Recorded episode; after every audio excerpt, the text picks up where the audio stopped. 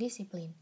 Hal utama yang harus Anda siapkan sebelum memulai skripsi adalah membuat jadwal atau schedule yang harus Anda tepati.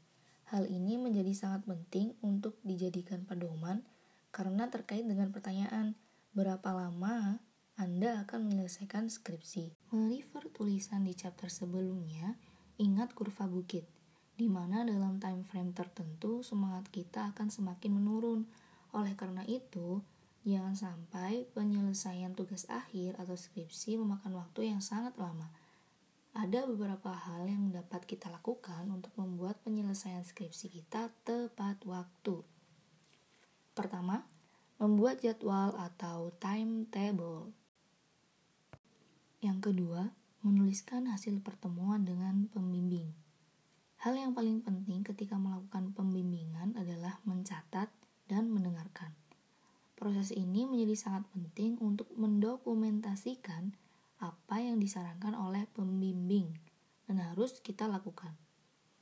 Selain itu, dengan menuliskan suggestions dari pembimbing dapat mengingatkan kembali ke pembimbing ketika ada perubahan saran untuk hal yang sama.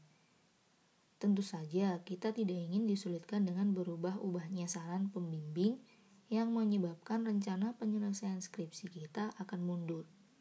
Di sisi lain, dengan menuliskan hasil meeting dengan pembimbing akan membuat relationship dengan pembimbing akan semakin baik. Karena ini merupakan bentuk hormat dan respect kita atas apa yang disarankan. Namun dalam proses pembimbingan jika ada sesuatu hal yang kurang pas untuk disarankan, sampaikanlah dengan baik dan elegan tanpa harus merendahkan pembimbing. Jagalah hubungan baik dengan pembimbing.